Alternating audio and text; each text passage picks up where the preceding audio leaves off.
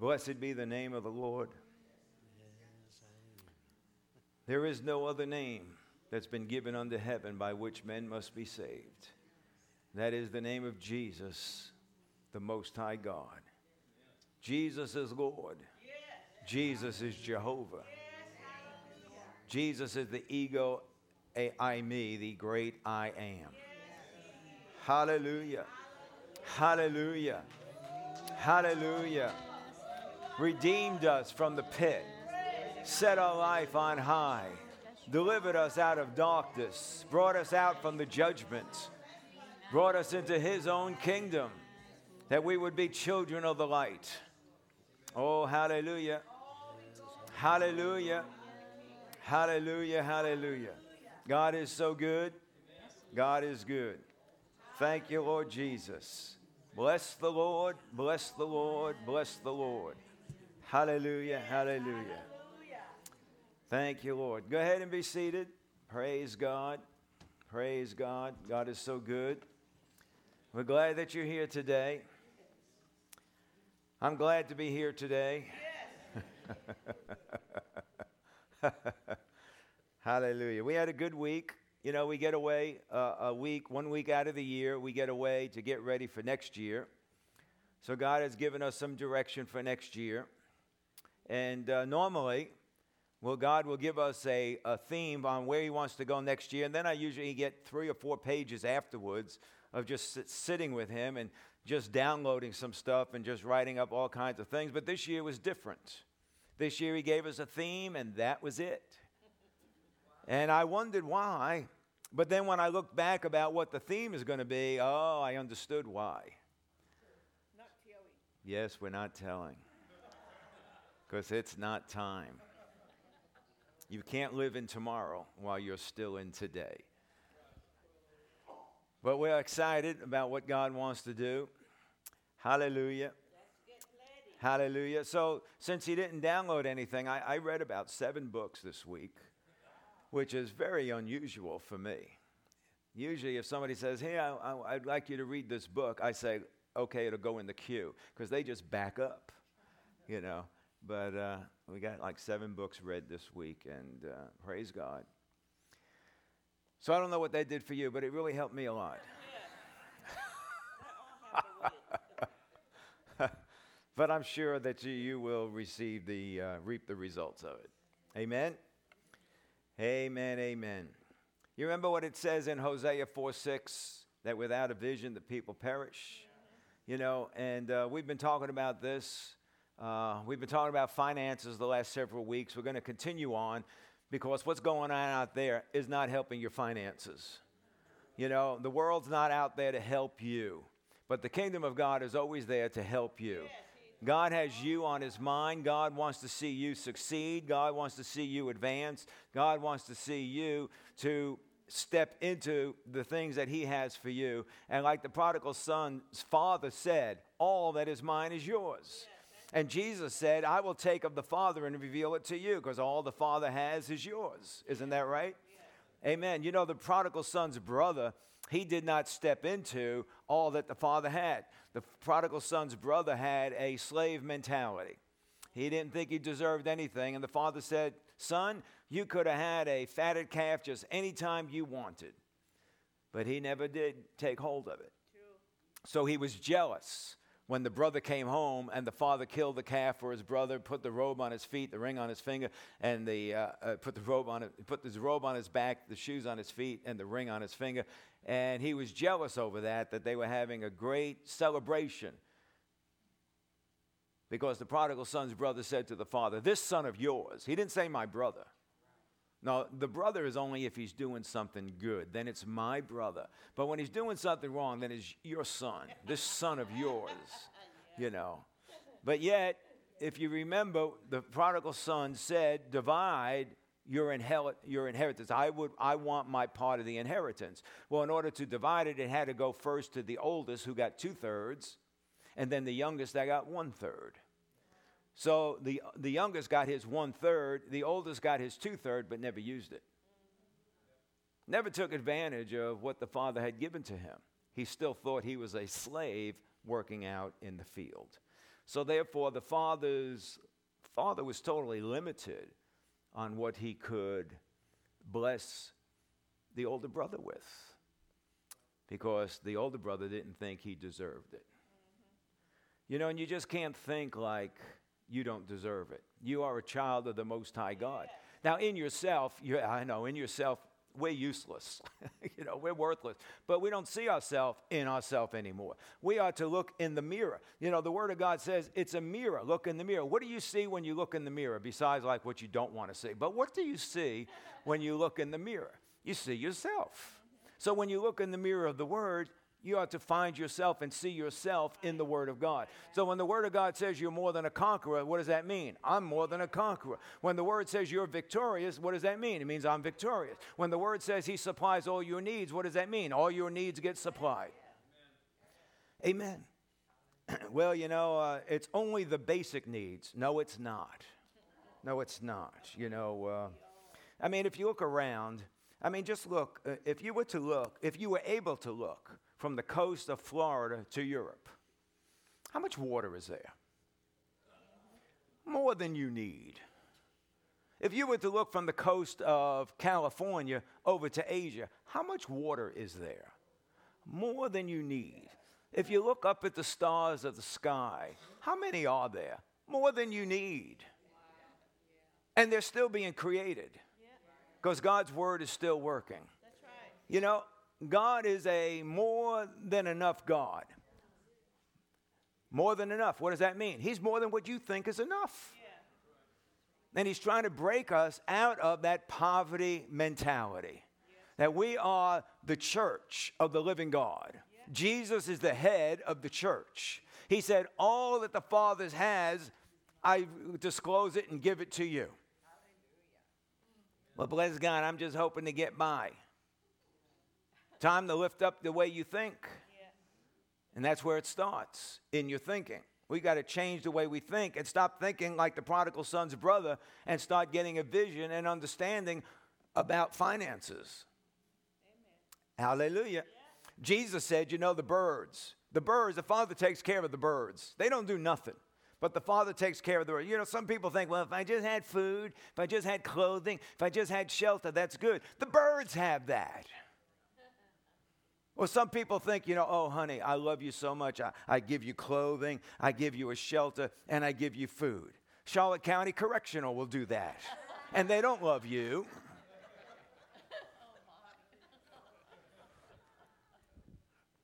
So you understand basic needs, and God's way beyond basic needs. He said the birds have their basic needs taken care of, and aren't you worth much more than them? You ought to read that in Matthew chapter 6. You're worth much more than the grass that is here today and gone tomorrow. Amen. You're worth much more. Yes. Amen. Amen.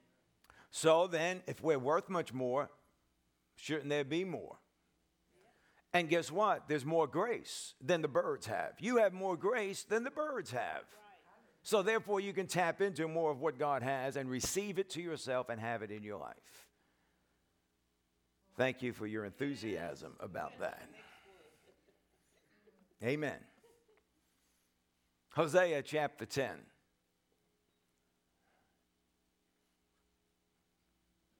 I like the book of Hosea. When I read the book of Hosea, I think, Hosea, can you see?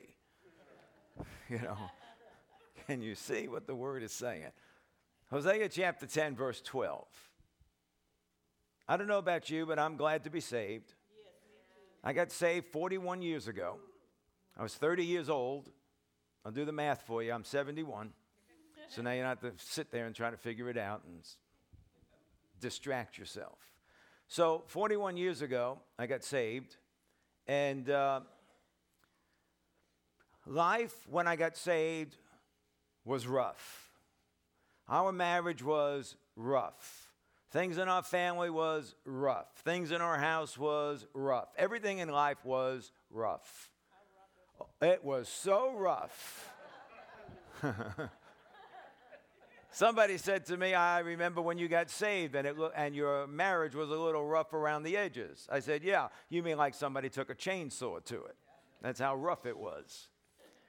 But over 41 years of learning the principles of the Word of God, learning faith and how to operate in the things of God and what God has actually put in our hand to operate in, life is a lot better today than it was 41 years ago. Hallelujah. The best thing about my life 41 years ago was that I was saved. And that's all that was good in my life. But that was the best thing. Well, 41 years later, I could say the best thing in my life today is I'm saved. Yes. Glory to God. It's still the best thing because everything else is secondary, but yet Jesus has provided it all for us for this temporal life. And what you do in this temporal life with what Jesus has given to you will prove what will be put into your hand in eternity. Amen. So here in Hosea chapter 10 and verse 12, it says, "Sow with a view to righteousness, reap in accordance with kindness, break up your fallow ground, for it is time to seek the Lord until he comes to rain righteousness on you." So he says, sow with a view to righteousness, or sow so that righteousness would spring up.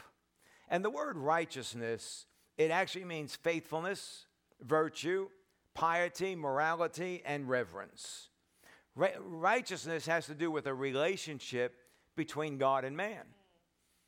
Righteousness also has to do with a relationship between people. Righteousness has to do with if the partners are faithful to the expectations of one another. If the partners are faithful to the expectations of one another, that's what makes the relationship righteous. A righteous marriage is when each partner looks to please the other, and they are faithful to the expectations of each other. That's what makes the marriage righteous. So an opposite condition would make the relationship unrighteous. Now, righteous relationships don't happen just because you're born again. Are you with me? See, when you got born again, that's a legal relationship. When I married my wife, it was a legal relationship, but yet it was not righteous. It didn't get righteous till a while later when we learned about righteousness. And now we could say 44 years of marriage, and we could say our marriage is righteous because we look to meet the expectations of one another. I know her expectations a lot more than I know my own, which makes the relationship righteous. How many people are born again and don't know anything about God's expectations? All they know is what they want. I want, that word says, and I should have it, and that's what I want, and I expect God to give me what I want. And that's the only part of the relationship that they know. Well, they have a legal relationship, but it may not be righteous. So a righteous relationship is talking about covenant loyalty. So by keeping your relationship, your righteous relationship in view with the Lord. Any kind of relationship where you sow into it with correct heart motives, it will always bring a blessing to the receiver as well as a reward to the one that is sowing. Are you with me? Always. Any relationship, human, supernatural, any kind of relationship that you're talking about. Let me say it again. If you sow into that relationship with the correct heart motives, you're not trying to get anything, but you're sowing with the correct heart motive, then it will always bring a blessing to the one that's receiving what you're giving, but it'll also bring a reward to the one that is giving. So the sower receives and the receiver receives. Because that's what Philippians talks about, that you're involved in giving and receiving. And therefore, God supplies all your needs. Amen. Amen. So with your righteous relationship in view, reap in accordance with. Now, that phrase, reap in accordance with, it actually means it talks about the mouth and your speech, your words. Reap according to what's in your mouth and what you say. And the word kindness means mercy, loyalty, and an attitude of love. Therefore, sowing is based on our relationship, and reaping is accordance with a mouth of loyalty, of love. So I could sow into, on human terms, I could sow into my relationship with my wife and then come over here to Debbie and talk ugly about her.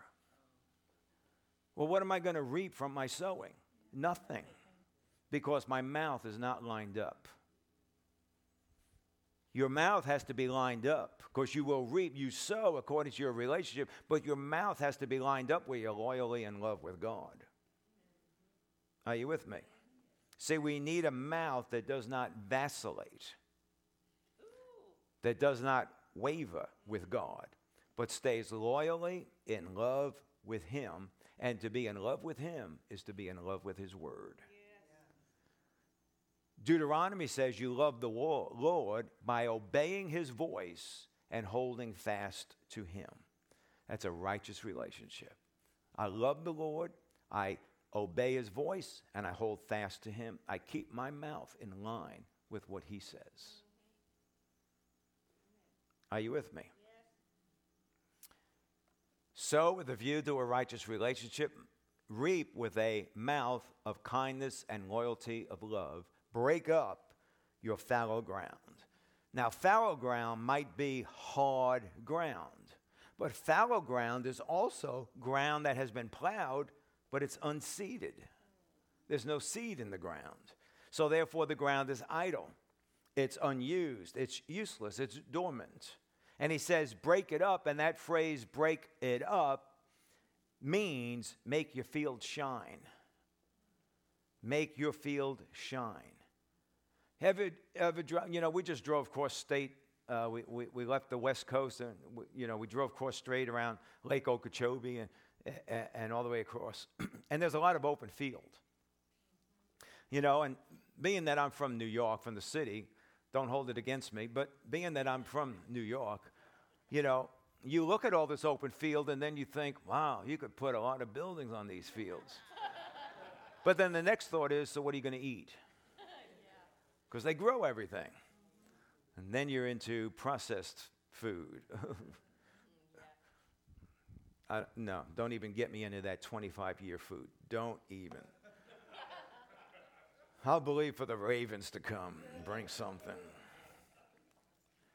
So it's good to have your field plowed. We drive cross-state, there's a lot of fields. And you look and you wonder, what is that field? I wonder what that is. Why? Because it's all plowed, but it don't show what the field is. So the field need to be plowed, but it also, and you need to dig up the hard ground. Have all your rows in order. It's good to have your rows plowed and in order, because you need to get your life in order, right? Mm-hmm. Get your life in order, but God wants the field to shine forth. So by seeding the plowed field, it will make the field shine. So there were some fields we went by, and Pastor Nid said, oh, that's a sugarcane field. Or she'll say, oh, that's that kind of a field, or that, whatever. She'd look at it. Why? Because it was shining what the field was designed to shine forth with. And that's what God wants. He wants the field of our life to shine forth. And it shines forth by seeding the plowed field. Without the seed in the field, just looks like a lot of dug-up dirt. When I first got saved, I was born again, praise God. I came into the kingdom of God, but my life was a lot of dug-up dirt. There was nothing seeded into my life. I was just trying to get by. So there can be plowed fields that show promise of good potential, but without the seed, it will not shine forth with a harvest. Amen. We're believers. Jesus is Lord of our life. Yes. Is that right? Yes. Amen. And as a believer, we look good spiritually. Mm-hmm. Spiritually, we have great promise and we have great potential on the inside of us. More than a conqueror, an overcomer in life. No weapon formed against you will prosper. Glory to God, He supplies all my needs. Spiritually, I am doing great. But without the seed in the ground or in the soil, we're not going to shine forth with fruit in our life. You can believe Jesus is Lord of your life, as you ought to, but that won't get you healed. You can believe Jesus is Lord, as you ought to, but that is not going to get your needs met. You can believe Jesus is Lord, as you ought to. That won't get your relationship fixed up. You can believe Jesus is Lord, as you ought to, but that won't get you walking in peace. You need the seed of the Word of God in you to produce the harvest of health, to produce a harvest of finances, to produce a harvest of a good relationship, to produce a harvest of peace in your life. You need the seed sown into your heart. This is why when people have issues or problems, they go, I'm just believing God. I know without a doubt you ain't got a clue. Because you never even said what the Word of God said. You talk to them forever, and they'll never tell you what the Word of God says. They'll tell you, maybe I heard this or maybe I heard that, but they're not telling you what the Word of God said to them. Therefore, they have no clue of what they're even believing. What they mean is, I sure do hope things work out. Are you with me? It's the Word of God that is the seed that goes into the soil. Break up your fallow ground. It is time to seek the Lord. The word seek means to ask and to require. Why? Because he wants to rain on us. All right? He wants to come and rain righteousness on us. Time to seek, ask, and require. So, what do we need to require? You need to require what is his desire. What is God's desire in your life? Well, God wants to meet my needs. God wants me healthy. God wants to take care of this. God wants to fix this up for me. God wants to make my life. Well, what does he want you to do? What about the time he told you to go across the street to the neighbors because they've been fighting all night long? You said, I ain't getting in the middle of that. What does he require? And you can know all the scriptures and all the verses, but you've disobeyed, which showed you didn't love. Because we ought to be loyally in love. Love the Lord by what? Obeying his voice. He told me to, but I didn't. So I can have all these scriptures going on the inside of me. I have them all in my bread basket. I have them all hanging all over my refrigerator. I got them all over the place, but the Lord said, and you didn't. It's like we've always said, you need health in your body. We can lay hands on you until we rub all the hair off of your head. But God's dealing with you about unforgiveness, and you refuse to forgive.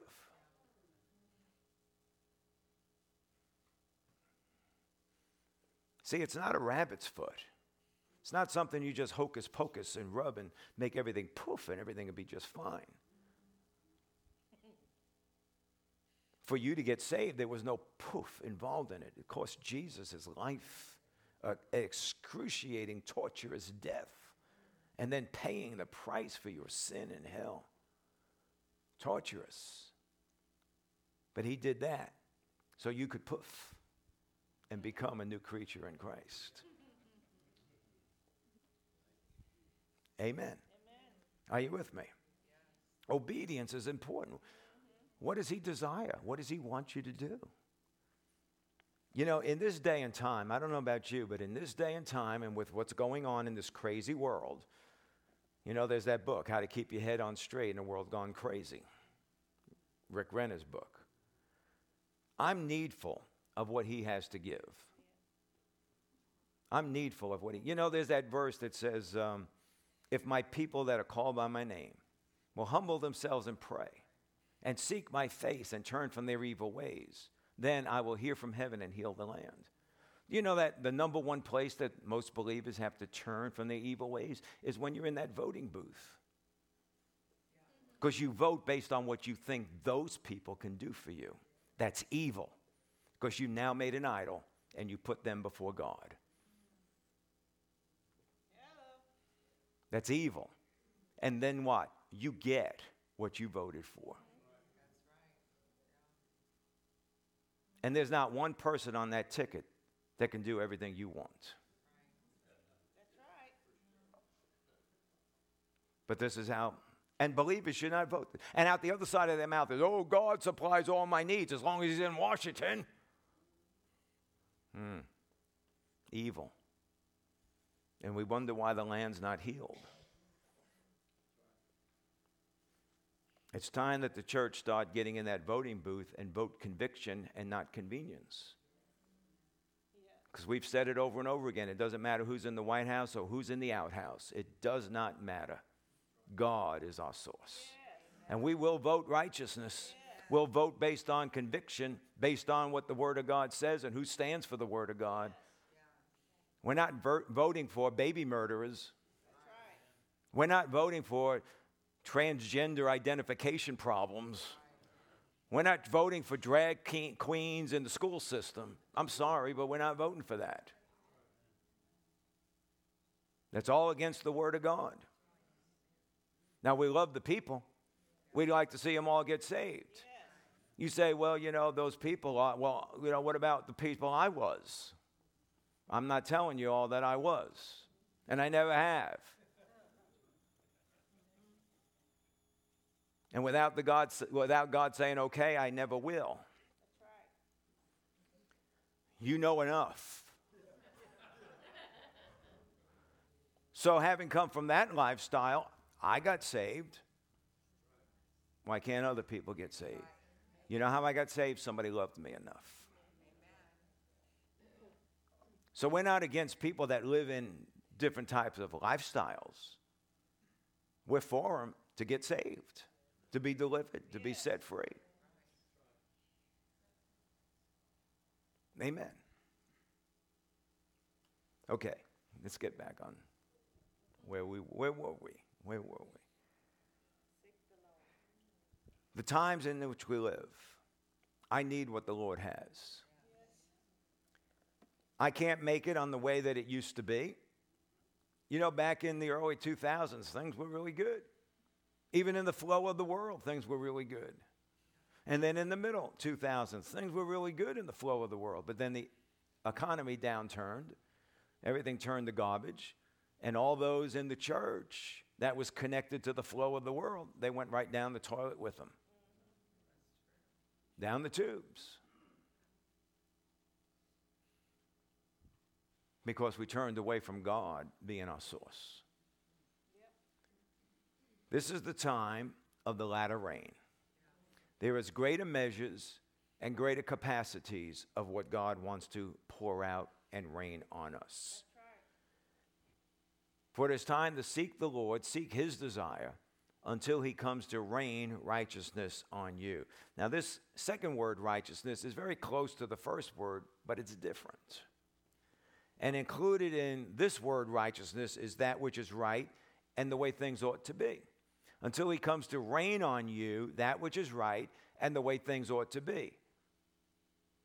Based on what? What you sow.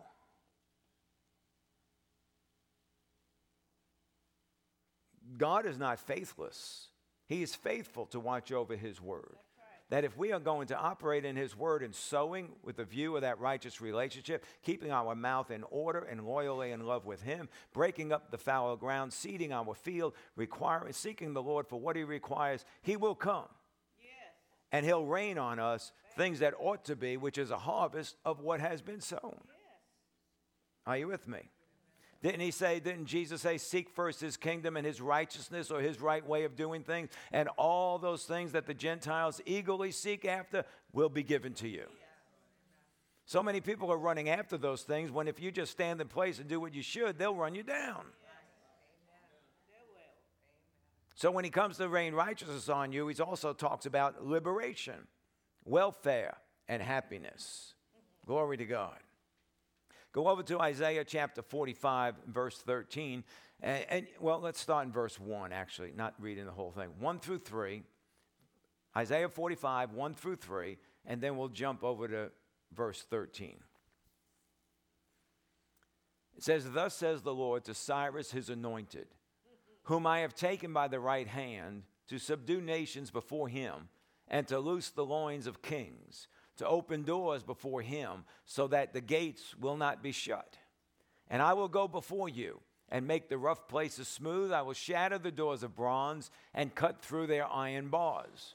I will give you the treasures of darkness and the hidden wealth of secret places so that you may know that it is I, the Lord, the God of Israel who calls you by your name. I have aroused him in righteousness, and I will make all his ways smooth. He will build my city and let my exiles go free without any payment or reward, says the Lord of hosts. So Cyrus was picked by God, set by God, anointed by God to be Israel's deliverer. And for Cyrus's service to the Lord, the nation's riches of darkness would be given to him. Yes. Amen. Raised up. Cyrus was raised up in righteousness, and he'd go ahead and do the things in God's right way of doing things. And he'll be blessed with righteousness, liberation, happiness, welfare. Cyrus would get the nation's treasures as his wages, but to the Jew, it would cost them nothing. Freely, they were given deliverance by the Lord through Cyrus. But Cyrus, for his service to God, would receive the riches of darkness. This is why we say, you know, there's that verse that says that he blesses our bread and water and removes sickness from us. That's really a misquote. The Bible actually says that because you serve him, that he will bless your bread and your water and remove sickness from you. We leave out the service part. Why? Because that's what God requires. God requires the service. We want the blessing of the bread and water and the health. That's what we want. So that's all we're concerned with. You should stop being concerned with those things. You need to know those things so the devil can't steal them from you. But you need to be more concerned with what God requires. Yeah, that's good. Amen. And all these blessings shall overcome you and overtake you. I'm blessed in the city, blessed in the field. I'm the head, I'm not the tail. I'm above, I'm not beneath. I'm blessed going in, blessed going out. I'm blessed in the work of my hand. My enemy that comes against me one way, he'll flee from me seven ways. And all that I set my hand to will prosper. And the work of my hand, God will rain on it, and it will produce. If you hearken to, listen to, and obey the voice of the Lord your God, then all these blessings will come upon you. Now, you need to know the blessings because the devil will want to try to steal them from you, and he'll tell you that they don't belong to you. But that's not your main focus. Your main focus is what God requires, that you listen to, hearken, and obey the voice of the Lord your God. He'll see to it that the blessings come. You need to know the blessings so the devil can't steal them from you. But you concern yourself with what the Lord requires. Because obedience is always the key. Isn't that right? Yes, sir. Amen. Where are we? Isaiah 61, verse 3. Let's look at it in the King James Version. Isaiah 61, 3. To appoint unto them that mourn in Zion, to give to them beauty for ashes, the oil of joy for mourning, the garment of praise for the spirit of heaviness, that they might be called trees of righteousness, the planting of the Lord, that he might be glorified. Let's look at it now in the New American Standard. So that they will be called oaks of righteousness, the planting of the Lord, that he may be glorified. He gives us beauty for ashes, oil for joy, the oil of joy for mourning, a garment of praise for the spirit of heaviness, that you'd be called trees of righteousness, oaks of righteousness. That's oaks of blessing, liberation, welfare.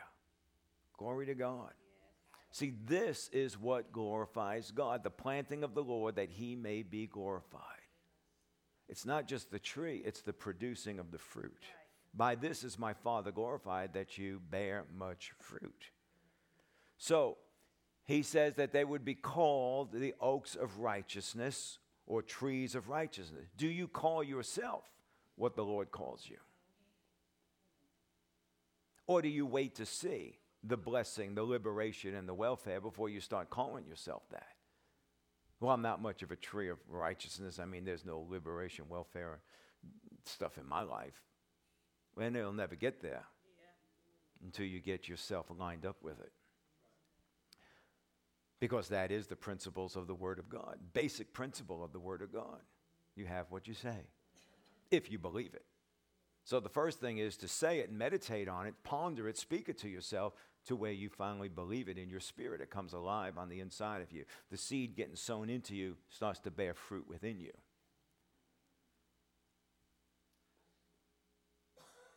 So you call yourself what God calls you, whether you see it or not.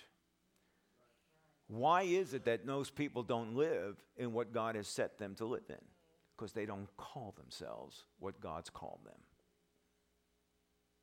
You can't walk around and go, I'm such an idiot. I'm so stupid. I can't believe all the dumb things I do, and think that you're going to prosper in life.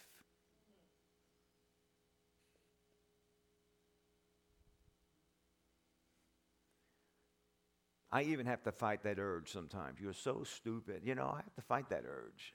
Who doesn't do stupid things? Raise your hand. We all do stupid things. You know, it reminds me of when my son was 16 years old and he got his driver's license. And the law in the house, the rule in the house was you drive where you need to drive to and then you come home. You don't deviate. You don't go anyplace else. You drive where you need to go and you come home. Okay. So one day he was going to go to a football game at the school. So he takes the car and goes. And Pastor Nid and I decided, let's go play. Well, actually, Pastor Nid decided she's going to drag me along to go play tennis. and we realized the tennis rackets were in the trunk of the car that my son had. So we said, let's run over to the football game. You know, we'll get the tennis rackets out of the car. We go there. There's no football game. I'm like, what's going on? There's no football game. Well, then maybe it was just a practice, and practice is done. Well, then where is he? He wasn't home, so where is he? And we're just standing out there wondering what is going on here. And the Lord said to me, he's over at the mall in the arcade playing video games. I'm like, that's called deviation. All right, so, okay, he was supposed to be here, but maybe he was there, but now he's over there. Shouldn't be there, either way you look at it. So we go over to the arcade, and he's there. He's on the basketball game. Everybody's surrounded. It's his turn, you know, and I walk up to him, and I go on his back. He can't see me, and he shrugs me off, you know, because I'm bugging him, you know, and I do it a second time like that, and he shrugs me off, you know, and then the third time I'm like, hey. And he turns around and like, you know, because he's going to tell me off for giving him a hard time. But then he turns around and sees it's me. And he turns back to the game like, what do I do? What do I do? What do I do? You know, well, his hands froze. You know, he lost his spot. So he goes, I got to go. I'm like, yeah, you do. So he says to me as we're walking out the mall, he goes, I'll get my car and I'll meet you at home. I said, oh, no, you get in my car. We will drive you over there and I'll drive your car home. So we get home. So, of course, his head's hanging because he's caught. And he says to me, this is the expression he says, I am such a fool. I said, Bobby, you are not a fool.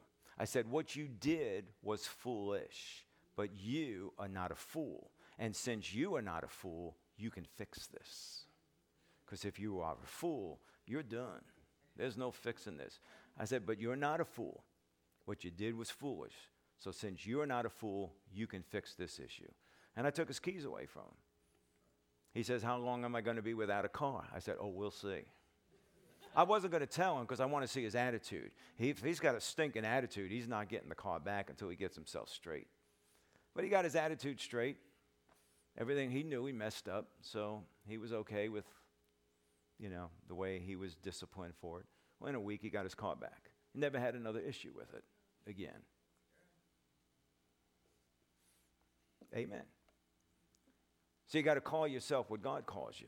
You can't be calling God. God don't call you a fool. You understand if God ever called you a fool, that's it for eternity. You're a fool. There's no change in it. You have no hope anymore. God does not call you a fool. And he doesn't call you stupid. He doesn't call you a moron.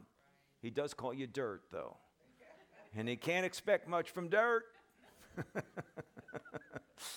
So if we'll call ourselves what God calls us, we'll start to live what God says we can live. That's right. Amen. So back over to Hosea chapter 10, verse 12. Sow with a view to your righteous relationship. Reap with a mouth that's loyally in love with God, speaking what God says. Break up your fallow ground so it can shine. Get your field seeded so it'll bring harvest.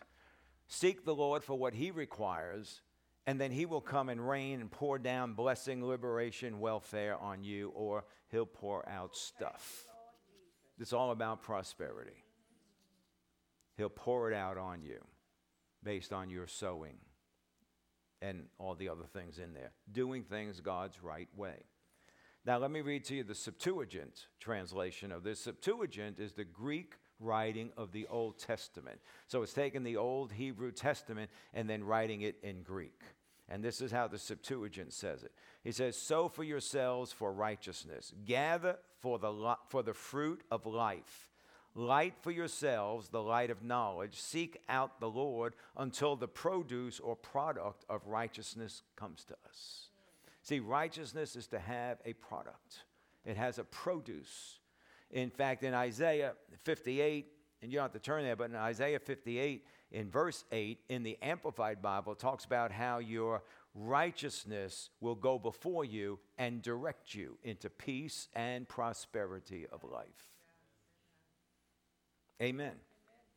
One commentary says that he will come and rain down righteousness with a salvation that is both spiritual and temporal. See, what you receive from the Lord and what he has available to you in this life is part of your salvation. Amen. It touches us in every realm. Salvation is designed to touch you in every realm. The definition of salvation, the Greek word sozo, is your deliverance, your protection, your healing, your soundness, your preservation. Shalom, nothing missing, nothing whole, nothing broken, everything be made whole. You know, this is what God wants for us. Yes. Amen. Amen. So the Holy Spirit is saying here, sow with faithfulness and in a relationship with God. Reap with a mouth of unwavering love and loyalty towards God. Plant or sow your seeds in your field so that it will shine forth and be useful, because a greater capacity and measure of stuff and prosperity is being poured out in these latter days. Amen. Hallelujah. Amen, amen. 2 Corinthians chapter 9.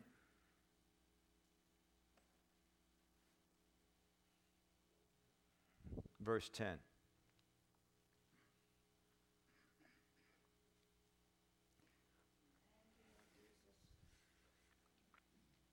You know, it's amazing. A lot of people don't like to hear about prosperity in church. They'd rather hear outside of church how you ain't got a chance. You have no hope. You're going down the tubes. Major crash is around the corner. The depression of the 20s is at the door. You know, that's what they'd rather hear. But they don't want to hear that God wants to meet all their needs. They think, oh, no, that's covetousness. But God's not covetous. God's in the blessing business. Yes. You know, and God's not going to make you a spoiled brat. You know, children are not spoiled because they're given so much. We've always been taught this, haven't we? Oh, you give them too much, it spoils them. No. Giving kids a lot does not spoil them. Not disciplining them is what spoils them. You can give them the world, but as long as they're disciplined, they'll be fine. So they know how to handle it. That's what, you know, and it's, you know, and that's what you see in the church. It's lawlessness that creates spoiled kids. It's not the stuff. The stuff with discipline is what creates a sound, solid life. That's right. Amen? Yes. Amen. And God is more than enough. He wants to supply everything for us. He don't want you going down that road with the world. The world's not talking good things right now. Okay, the world don't usually ever talk good things.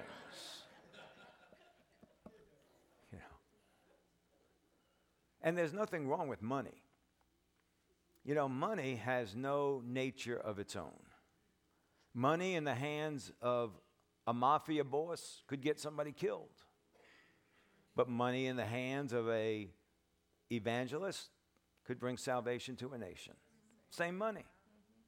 Money just takes on the nature of the person that owns it. It doesn't have a nature of its own. Amen. So to say money is evil is not true. The love of money is the root of all evil. Lucifer, who headed up everything on the earth, was God's right-hand man. He was the anointed cherub. It was said because of the abundance of his merchandise, his stuff, he was internally filled with violence and sinned. It was because of the love of money, the love of stuff. It's not about a love of stuff. Your love stays on God, no matter what kind of stuff you have. That's right. Amen. So here in verse 10, 2 Corinthians chapter 9, now he who supplies seed to the sower and bread for food will supply and multiply your seed for sowing and increase the harvest of your righteousness. Well, there we go again with a harvest of righteousness. He comes to pour righteousness on you. God supplies. He furnishes abundantly your seed for sowing. You know, you may not always have what you need, but you're never without seed. Right. The seed contains the germ for the new fruit. New life comes out of the seed. There cannot be any new fruit without the planting of the seed. And God is so gracious to us that he even supplies the seed to us so that we can sow it. Thank you, Lord. He doesn't give you seed so you can eat it. You know, you can get yourself a big plump tomato and eat a tomato and it could fill you up. But how many tomato seeds is it going to take to fill you up? It's going to take a lot of tomato seeds because the seeds were not designed to eat. Right. Seeds are designed to be planted so you can have fruit to eat. Amen? Yes. Amen. The seed is supplied to the sower. Who is the sower? Right. The sower is one who scatters, spreads, and covers with seed. So we're not just talking about giving in church. We're talking about being a giver. Going to a restaurant and blessing the servers. I mean, just bless. You don't tip based on the kind of service you think they gave you. They might have gave you garbage service because they're so distracted because their home life is so bad. They need some help. They need somebody to lift them up. So maybe you ought to just, you know, give them the amount of what it cost you for your meal and give them that as a tip. That's crazy. No, that's sowing.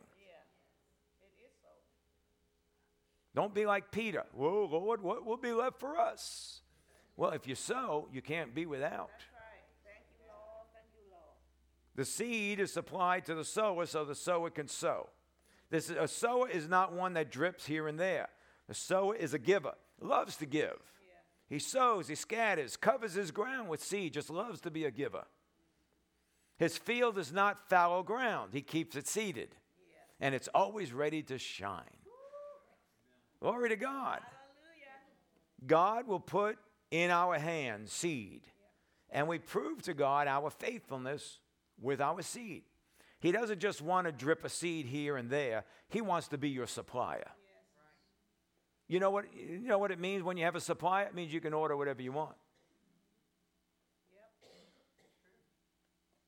God don't have supply chain issues. No, he doesn't. God's not depending on another country to give him supply.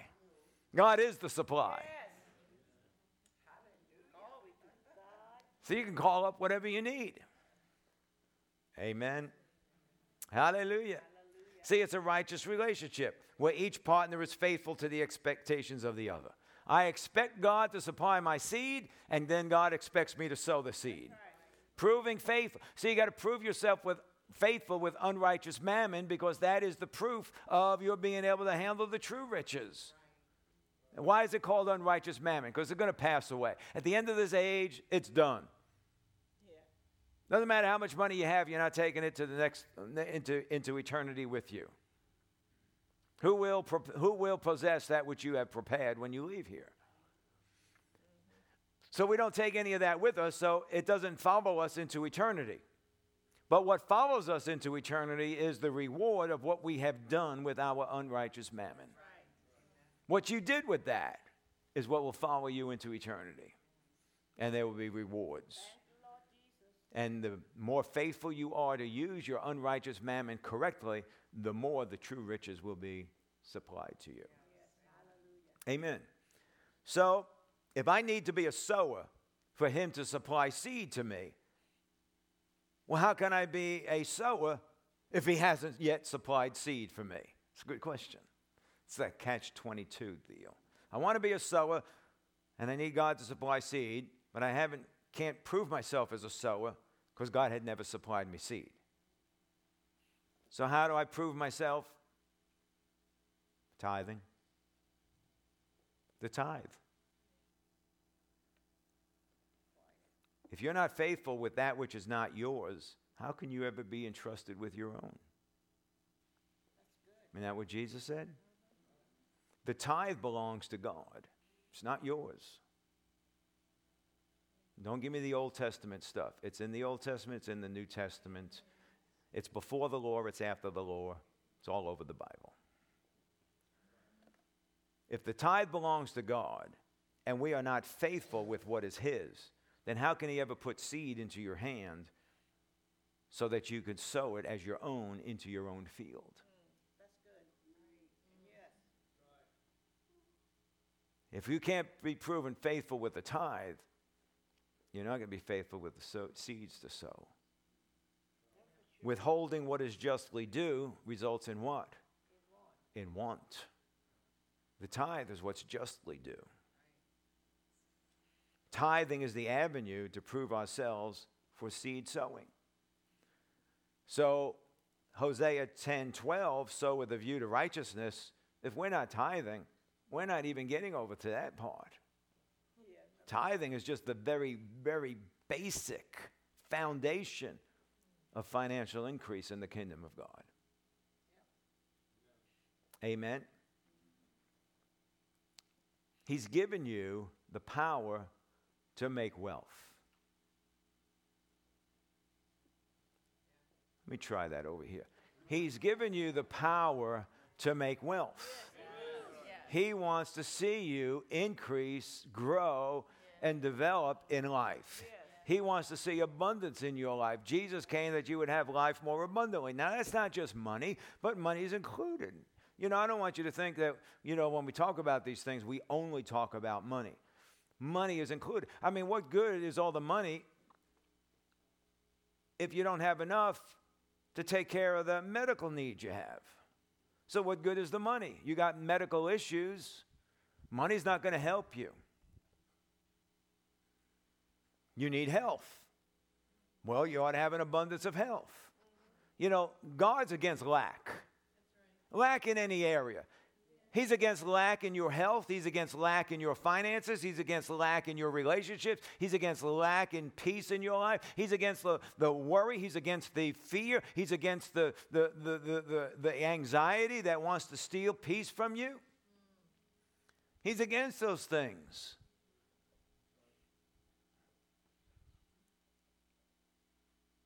God's a God of abundance.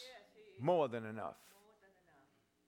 Anytime you don't think so, just pull up your travel app on your map and expand it and just see how much water there is. More than enough water. It's like people say, well, what are we going to do if the water gets shut off? Well, you could go down to the beach and get some water and boil it. Just keep a propane tank so that you can stoke it. Boil the water. You'll be good. All right. He supplies seed to the sower. So if we scatter, we spread and cover with the seed the germ of new fruit, which the Lord supplies and furnishes abundantly. He will continue to supply and furnish in a multiplied measure. He who supplies seed to the sower, bread for food, will supply and multiply your seed. So if he takes the seed and you're faithful with the seed, he'll start to multiply your seed. Yes, he does. Amen.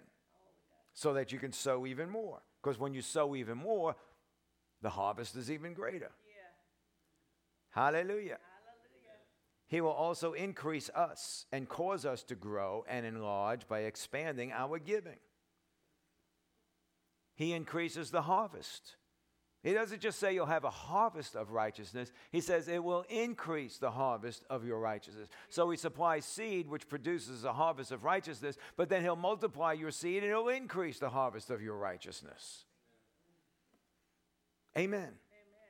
To increase that which has been begotten or born, which comes out of our mouth, because I'm holding to the things of God. I'm declaring I'm loyally in love with God. This is what God said, sow with a view to righteousness. Keep my mouth in line with what he says. He said he supplies seed to the sower. I've taken the seed, I sow it. Therefore, he's going to harvest righteousness into my life. It's going to come back in greater measures. I declare what God declares.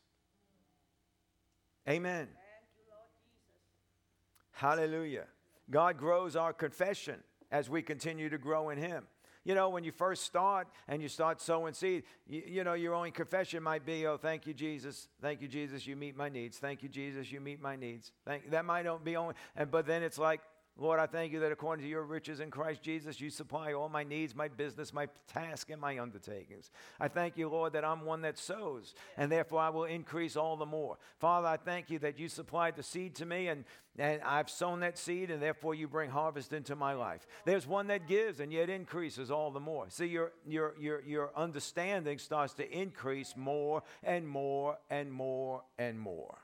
And therefore, the words of our mouth start coming out in line with the Word of God, staying loyally in love with him and learning not to vacillate, but staying on his Word because his Word is truth. Yes.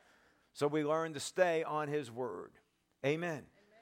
Amen. And because, you know, you have a need of endurance. You have a need of endurance. You have boldness, need of endurance with confident speech. I hold fast to the confession of my faith, because he who promised is faithful. I will not let go, and he will not let me down. Amen. I declare his truth, and his truth will work in my life. It'll change the facts, because his truth is greater. Amen? Amen. This harvest is in accordance with our righteousness, our kindness, our graciousness, and liberality. In Matthew chapter 6, remember again where he said, seek ye first the kingdom of God and his righteousness, all these things will be added to you. If you back up to the beginning of chapter 6 of Matthew, Jesus says that there are three acts of righteousness. Now, the King James says it wrong. In fact, could you bring that up, Matthew 6:1? In King James, because King James actually translates it wrong.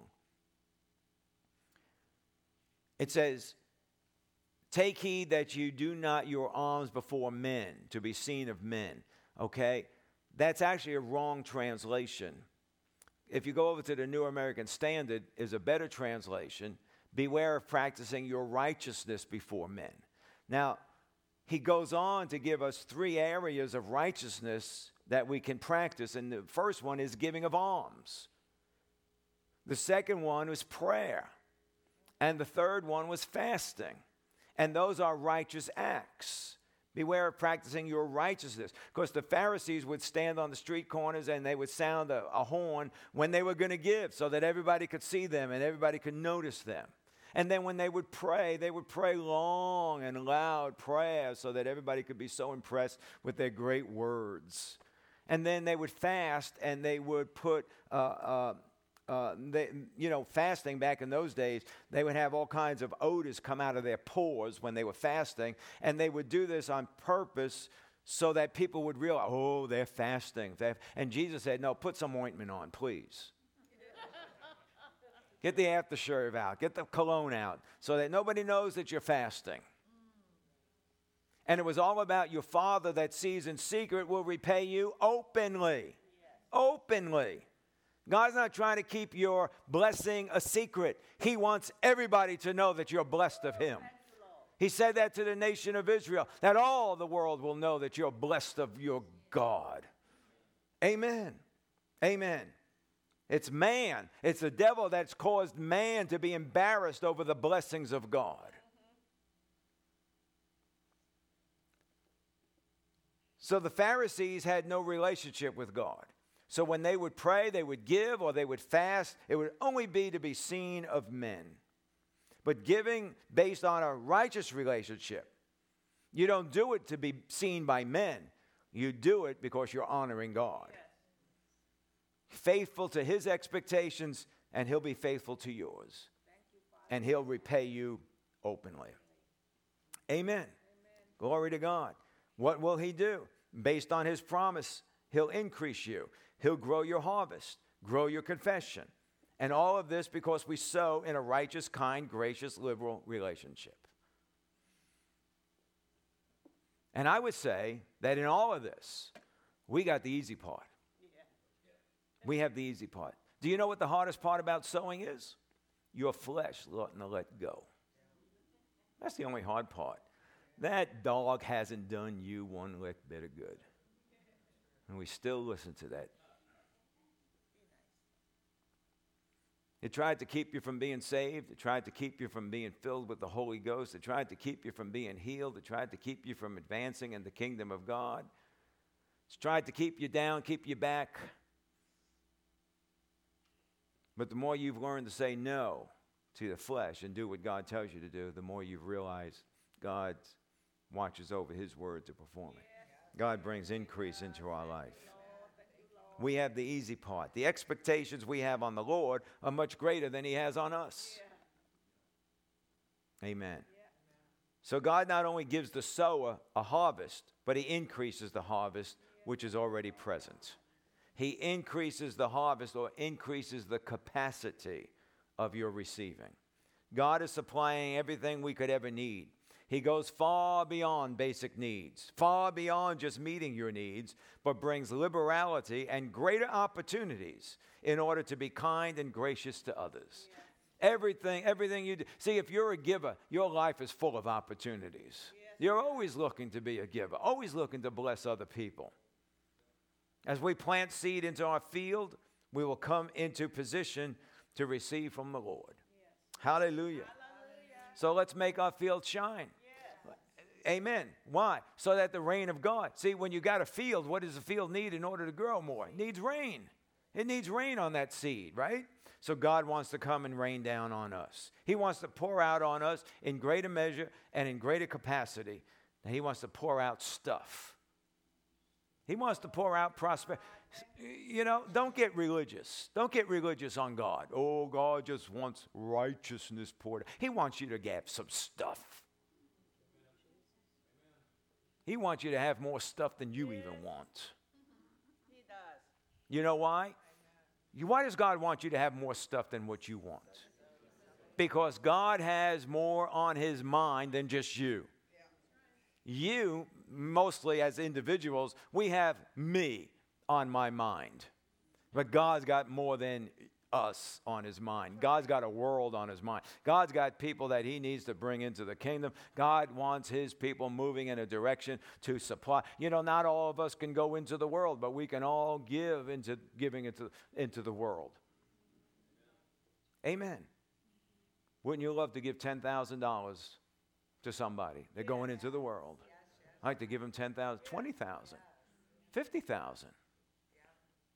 Don't come home till you're done. You need more? Send me a letter. You know? I mean, wouldn't that be great? Well, that's what God has on his mind.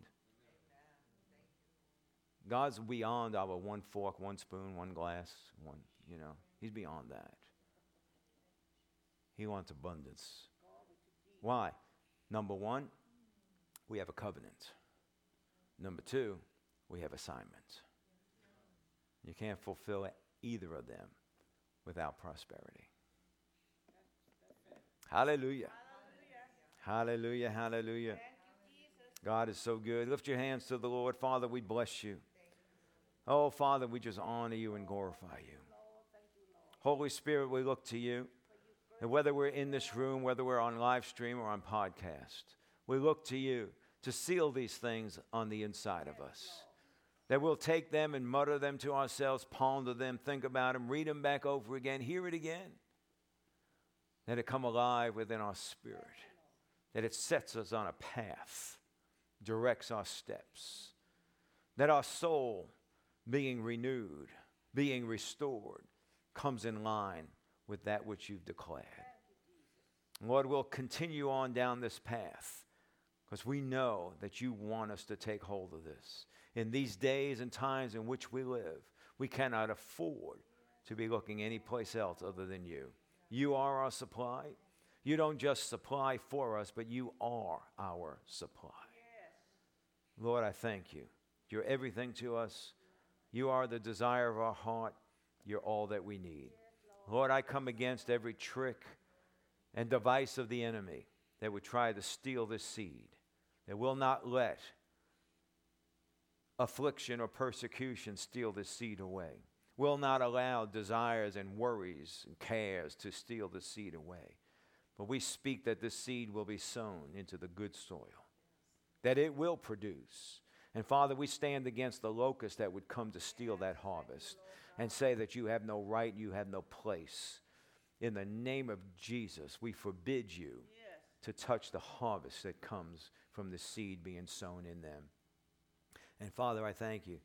Thank you, Father, that because we walk in your word and take your word into our life and allow it to create actions in our life, that it takes our todays and sets our tomorrows, that we'll walk in your ways, walk in your will, and walk in all that you'd have us to do.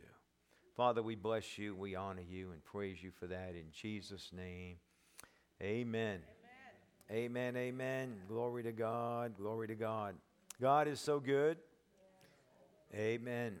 Amen. I want to remind you, 6 o'clock tonight, last Sunday of the month, so we're having believers meeting tonight. Hallelujah. Even if you're not a believer, we invite you to come. Of course, live stream is going to start at 6:30, but we'll be in-house at 6 o'clock tonight, so if you can be here for that, that would be great. God is wonderful. He is good. He's gracious. He is kind. His arm is not short, his eye is not dim, and his ear is not deaf. But he's always turned towards us. Yes, thank you, Father. Runs throughout the whole earth seeking someone whose heart is faithful towards him. And he will put on the brakes and stop just for you. Yes, amen. Hallelujah. Amen, amen. Hallelujah, hallelujah. Father, we thank you. Thank you for your goodness and your grace. Father, we bless you. We honor you. We come before you with our giving, with our tithes, with our seed sowing, Father, whatever it may be, to come before you in honor, and respect, and reverence to you, Lord, with a heart of gratitude that you allow us in our condition to come before a holy, loving God with our seed, with our tithe, with our sowing. And Father, I thank you that you have attached promise to it, that we need not to look anyplace else other than to your word, to you, and to the seed, that it will produce after its own kind.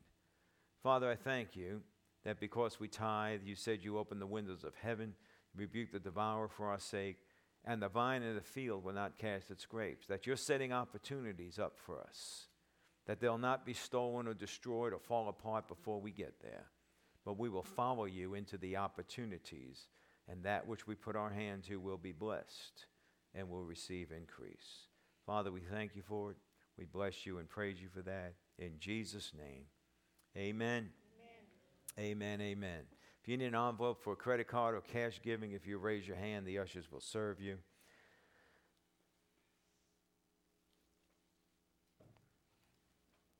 Thank you for joining us today on live stream, on podcast. We're so glad that you could be with us today. That I do pray that the Word of God has really touched you and brought influence into your thinking and into your believing.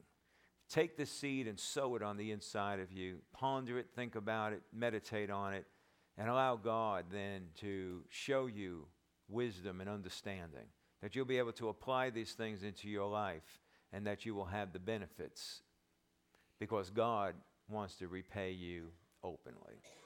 So if you'd like to sow seed into the ministry, you can go to the website on the screen, newlifefamilyworship.net, and click on the giving link. We thank you in advance for the seed that you sow. If there's anything at all that we can stand in prayer with you about, please let us know. Contact us. It's always an honor to stand with our partners and believe God for your needs to be met. Amen.